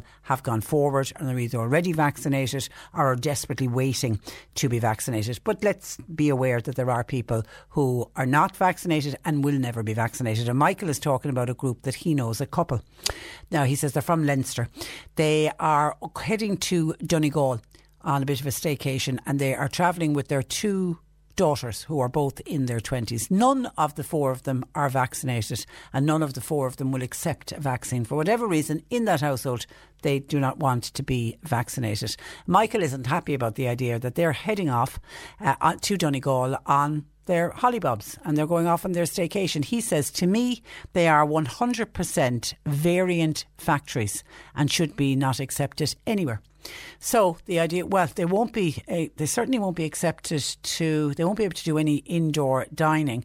And that's an example of if you were in a restaurant and you knew that there was a group. Now, I don't know where in Leinster they're travelling from, but take, for example, they were coming from an area, Dublin, that you knew had high COVID, you knew had high number of the Delta variant. And let's be honest, when we talk about COVID now, we talk about the Delta variant, where 80% of the cases now are the Delta variant. So it is this highly contagious uh, variant. So if you knew when you went into a restaurant that the four people at the table beside you, two metres away, but still within breathing distance of you, if you knew all of them had come from an area with high COVID and you knew none of them were vaccinated, I, that, that I can understand where Michael is coming from on this. People will be more comfortable sitting in a restaurant knowing they're not going to be sitting next to a family like that who have opted not to be vaccinated particularly for people who have gone down the route and want to be va- want to be uh, vaccinated. 1850 333 103. And listen, that family are not on their own. They are in the minority, though, when you look at the numbers who have already been vaccinated and the number that are putting their names for the numbers that are registering, particularly in the younger cohort, the younger age group, huge numbers have registered when they when they opened up for and you speak to any pharmacist will tell you their phones were ringing off the hook the minute it was mentioned that people over the age of 18 could go into their pharmacist to get a vaccine. So a lot of young people uh, very much want to be uh, vaccinated. And on vaccination, here's a lovely text. I love when I get these kind of texts in. Hi, Patricia. Yesterday, I received my COVID digital vaccination cert by post from the HSE. It was great to receive it because I feel like it's my get out of jail card. And I now look forward to returning to my favourite restaurant in Skibbereen very soon. I was vaccinated as a medically vulnerable person by my hospital way back when. Purpose of my text is to say, well done to the hospital that vaccinated me, to the HSE for their efficiency in issuing, my cert yesterday, and lastly, to the Revenue Commissioners dealing with the huge admin task in the issuing of these certs by post for the HSE. And that is signed to Killarney, listener. Isn't that a really nice, positive text, seeing the positive in everything that's happened from when they first received their jab? And look for and and you're, you're right to look forward, and I hope you really enjoy eating out in your favourite restaurant in Skibbereen, and no doubt you've missed going to that gorgeous uh, restaurant. And hi, Patricia, this is from John Fuller, Kanturk Community Council. Would you please give a shout out, please? A drive in bingo will go ahead at the Mart grounds in Kanturk today uh, well, this evening at 8 pm. A limited number of seats will be available for those who will not be travelling by car, those who want to attend by foot. That's bingo in the Mart grounds in Kanturk tonight at 8 o'clock. Uh, good luck to everybody attending that. And somebody else is pointing out something that I spotted in the papers earlier today and another. Let's try and always look for positives and good news stories. It's a drug that could potentially reduce deaths from COVID 19. It's been identified by Irish scientists. The drug, which is still in the preclinical stage, can prevent the virus that causes COVID 19 from binding to human cells, potentially then preventing damage to the lungs. It can prevent clot formation and the development of sepsis. The study of the drug, and it is pronounced seleng- cilengitide was carried out by researchers at the Royal College of Surgeons in Dublin. The research in the lab has shown that this particular drug has the potential to significantly reduce deaths associated with COVID 19.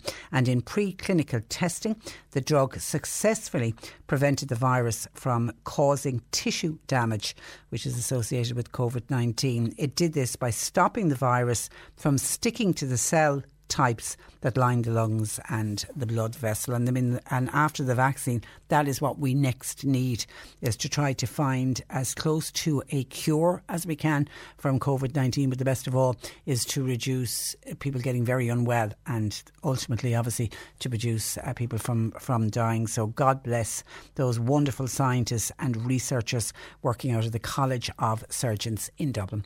1850 333 103, lines open. Cork today on C103. With Sean Cusack Insurance's Kinsale, now part of McCarthy Insurance Group. For motor, home, business, farm, life, and health insurance, cmig.ie. And thank you to a couple of people who've pointed out when I mentioned Sean Clancy, Major General Sean Clancy, and I was con- a, a native of Mitchelstown, and I was uh, congratulating him on being appointed the next Chief of Staff of the Defence Forces, taking up the position in September. And I was saying I didn't know if he had family members or not still living in Mitchelstown. Uh, Noreen was on straight away to say, yes, Sean Clancy's mother still lives in Mitchelstown along with his brothers and sisters, and they're a lovely family.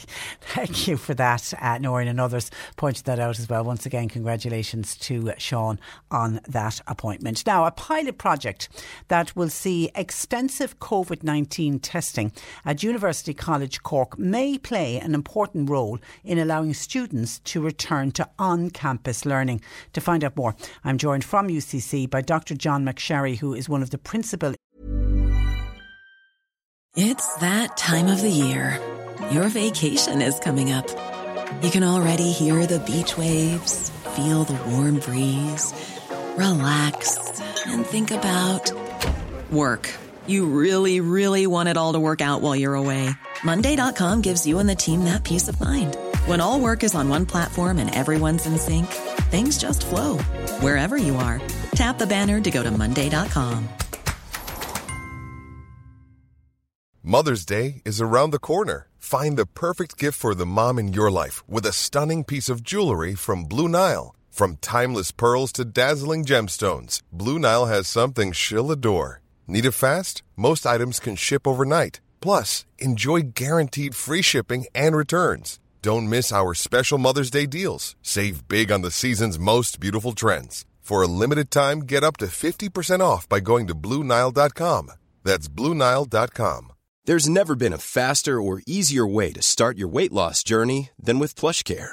PlushCare accepts most insurance plans and gives you online access to board-certified physicians who can prescribe FDA-approved weight loss medications like Wegovy and Zepbound for those who qualify.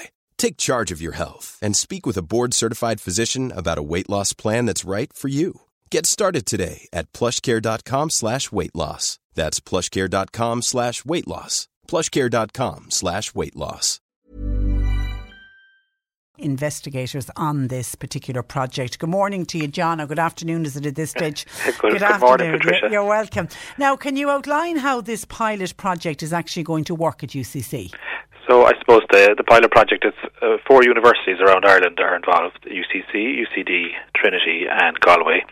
And what we're going to do is we're going to obviously, you know, the the universities are open all along, but the students coming on for teaching has obviously been hampered with um, you know distancing. So what we're going to do is we developed an app that the students would sign up, use this app as a symptom checker, and we'll also give students antigen kits, um, so they can self-test at home in their you know their flat or wherever they're living, and then also they'll give us a we have a tube for saliva, and we test the saliva by the RT-PCR technique, which you'll have heard about in the media, no doubt. Yeah. And um, so the whole process is that the, the students self-test at home. If they do have symptoms or if they have an antigen positive test, we'll then send them to Dr. Michael Byrne in Student Health, and um, so that they, you know, they don't have to feel that, they, you know, if they're worried, there's someone there to look after them, and they can kind of take responsibility for if they are feeling, you know, sick. And we're going to do it on students and staff, so because we're all we're all on campus together, and uh, so we're going to roll, we're, we're kind of slowly rolling it out. We're doing expressions of interest at the moment because we're aware a lot of people are on annual leave and you know traveling around in, on staycations, um, and then eventually we're going to you know I suppose increase the recruitment and students then will be able to use it as a kind of a, a way just to know that they're I suppose staying safe on campus. Yeah, yeah, it's it's it's fantastic. And will they test every day? So what will happen is the testing will do it twice a week. So they'll just do the, the antigen test. It takes about 10 to 15 minutes. They'll just do, uh, best thing is probably in the morning when you get up, and they'll just do it twice a week, usually on a either either a Monday or Tuesday or a Thursday, and um, and then they'll upload the results using this app that has been developed by the IT team here, and the app can be they will take will look at the photo they've uploaded and it'll tell you know and they can say my test is positive or negative.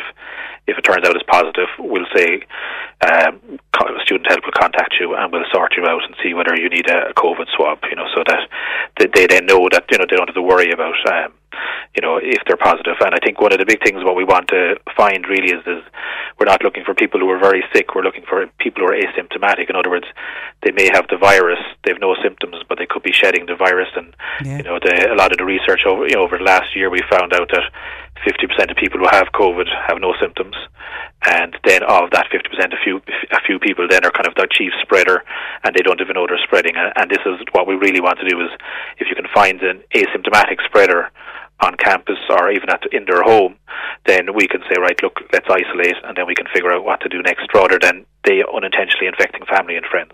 Will you look for vaccinated and unvaccinated people? Yeah, we're going to do vaccinated, and unvaccinated, because we have a lot of medical students who had been vaccinated in the you know last year because they would be on clinical sites.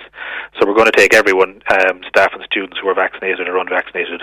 Uh, like we're hoping that with the symptom checker and with the antigen test, and then with the saliva RT-PCR, that we're probably going to find very little positives, which is great because everyone then will be you know aware of you know their status. Will you will you also be able to assess different types of tests to see which is the most uh, uh, efficient? Yeah, so the so the antigen test, you know, there's been a bit of controversy about the sensitivity, but they're kind of two different kind of tests. So the RT-PCR, which you'll have heard about, which is related to, you know, you'll have heard of nasopharyngeal swab. Yeah. We're going to be using the saliva for the RT-PCR, and the saliva is just as good as the nasopharyngeal swab for detection. And then we'll compare the antigen test to this. Now, the antigen tests are very good at detecting high viral loads when you're when you are infectious and you're shedding. Um, it's not very good at detecting very small viral loads, say when you're recovering and you're probably not infective.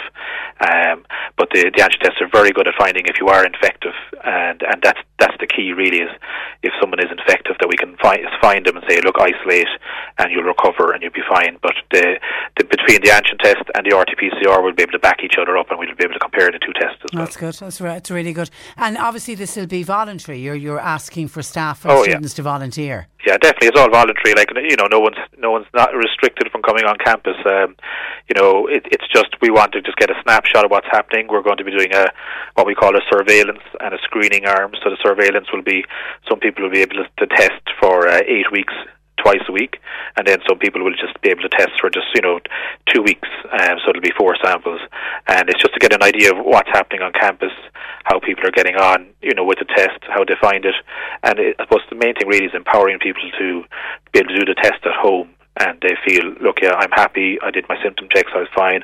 I did my antigen test. I'm fine. And you know, and then they, they, they feel a sense of security about going back on campus. And when do you expect to have all students back on campus, John? So all students back on campus. Well, it's it's hard to know really. We're obviously waiting for you know guidance from higher up from Simon Harris's department. Um, but I think like what we'll have to do is we'll probably have sa- people back safely on campus for teaching. It'll probably be a phased approach, I think, and uh, we'll probably have to wear masks for a while until we get an idea. But I suppose it's probably beyond the remit of the of the research project at the moment. Yeah, it's been tough on students, hasn't, hasn't It- it? Particularly the first years. Oh yeah, I, I you know I really feel for the the people who did their leaving cert and came into first year, and some of them have not even stepped on foot on campus. And uh, you know, I, I remember when I first went on, you know, on to UCC a long time ago now. But uh, you know, it was great. You met loads of new friends, and you know, there's loads of societies, and it's you know, it's a so it's a social as well as you know an academic pursuit. And uh, I really feel for the students and you know the, the kids because it's you know they're missing out on so much, and maybe hopefully this project will be able to help them give them a sense of security. You know. Okay, and are you looking for students to now sign up and show their interest? So yeah, so what we're doing is we have this uh, website called unicov.org, and people can look out, log into that, and there's a UCC section in that, um, and they can then what we call an expression of interest, and they just give us their, their email, and uh, and then we'll contact them back, and then we just get their consent that they're happy. We just give them some information on what we're doing and what's needed, and if they're happy, then we'll sign them up, and uh, we'll get them access to the app, and the antigen kits. So we're at the moment we're just doing expressions of interest, and I know from a lot of colleagues on campus as well. You know, a lot of people are kind of going on holidays, so we're just building up, and we've a few logistical uh, issues that we've just sorted out with, you know, organising the kit collection and where people can go. So, so that's all. You know, it's going really well, and we've done two pilot kind of uh, studies on campus already, just to you know minor little pilots of pilots, as we call them. Yeah. And we've got a good learning of what's needed and things to fix. So there's a great team here in the background helping. Brilliant. And and you know, I think when when, when I was reading up on this yesterday, I mean people want to do the right thing. I don't think you're going to have any problems getting people to sign up and say, yeah, more than willing to, to get involved. Yeah, we, we yeah, like you know, we've like the feedback has been brilliant, you know, and uh, we were, you know, the students' union are well behind us. Lady Asha Woodhouse is the head of the present students' union. She's great, and you know, like we want people to buy in, staff and the students, and uh, you know, it's just I, I, like as you said, you know, people want to do the right thing, and, and uh, you know, I think this will prove it as well, you know. Yeah, yeah, absolutely. Okay, listen, good luck with it, John, and thanks a million for taking time out to talk to us. Thanks very much, uh, Patricia. Good afternoon Take to you. That is uh, Dr. John McSherry, who is the Deputy Director of Graduate Entry Medicine at UCC on that new pilot project. We wish them well uh, with it. Listener literally just sent in a text saying, Could you check this out for me, please? I got my EU digital COVID certificate yesterday, but the name on my certificate is different to the name on my passport. I go as Ted, but the name on my birth cert and passport is actually Timothy. How do I go about rectifying this? Uh, thank you if your help. We're going to send an email off to the Department of Foreign Affairs uh, because you're not on your own with that. There's others, in, even in my own household. Uh, m- my own daughter, Marcia, that's not the name on her passport, it's just the name that we call her. Uh, and that's the name that's on her cert as well. And we've had others in a similar pickle. So we're going to find out it's okay if you're going into a restaurant, it won't matter. But certainly for international travel, I don't know if it's going to be an issue or not. So we will send an email off and hopefully get an answer back uh, tomorrow. Okay, that's where I leave you for today. Thanks to John Paul McNamara for producing. Nick is with you for the afternoon. We are back with you tomorrow morning at 10 to I'm Patricia Best. Very good afternoon. Cork today on C103. With Sean Cusack Insurance's Kinsale, now part of McCarthy Insurance Group. Want great advice? You know who to talk to. cmig.ie. Selling a little or a lot? Shopify helps you do your thing however you cha-ching. Shopify is the global commerce platform that helps you sell at every stage of your business. From the launch your online shop stage to the first real life store stage, all the way to the did we just hit a million orders stage. Shopify is there to help you grow. Shopify helps you turn browsers into buyers with the internet's best converting checkout. 36% better on average compared to other leading commerce platforms because businesses that grow grow with Shopify. Get a $1 per month trial period at shopify.com/work. shopify.com/work. When your skin feels nourished and glows, you radiate confidence. Osea makes giving your skin a glow up easy with their clean, clinically proven Mega Moisture Duo. This seaweed powered duo features two of Osea's best sellers, Undaria Algae Body Oil and Undaria Collagen Body Lotion. Glow from the inside out. Get 10% off your first order with code GLOW at OseaMalibu.com. That's O S E A Malibu.com code GLOW.